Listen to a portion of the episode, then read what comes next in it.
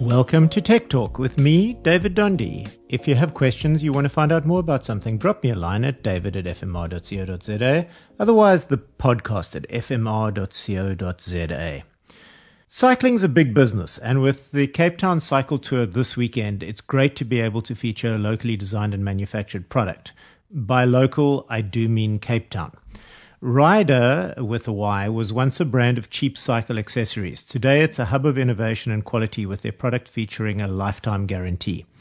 They internationally launched their Slider with a Y system a year or two back.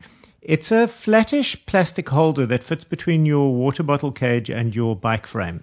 It then goes on to hold either 2 or 4 tools with a sort of slot system, depending on which model you buy. You choose amongst more innovation, a tire plug system for tubeless tires, a carbon dioxide or CO2 inflator, or bomb as we call them, a valve tool for the little Presta valves that you get on bikes, and now their Groove Tool. And that's what I'm going to talk about today. All the tools can be stuck in a pouch or jersey on their own, of course, or used in combination with that Slider holder we were talking about.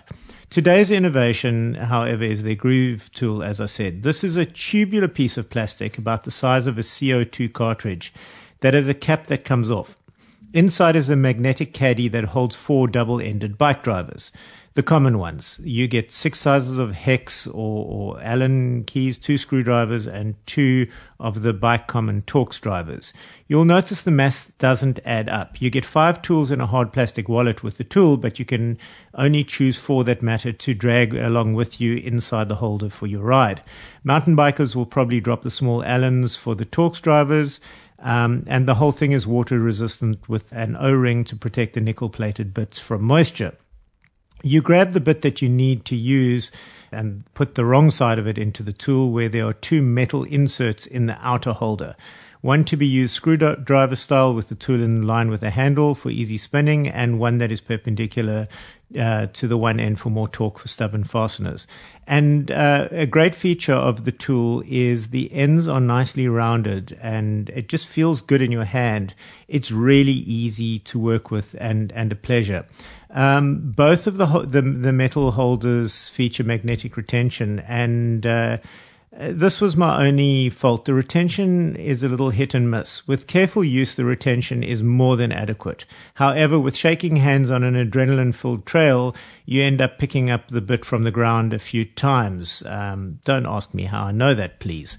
All in all, it is a wonderful tool, and it has replaced my Crank Brothers Y tool as my trailside tool of choice for actually doing real repairs. The only features I feel I miss from the much heavier Y tool and much more expensive Y tool is a chain breaker and an 8mm hex driver, and one could quite frankly carry those with you anyway. The tools do use standard sizes, so you could easily put other bits in.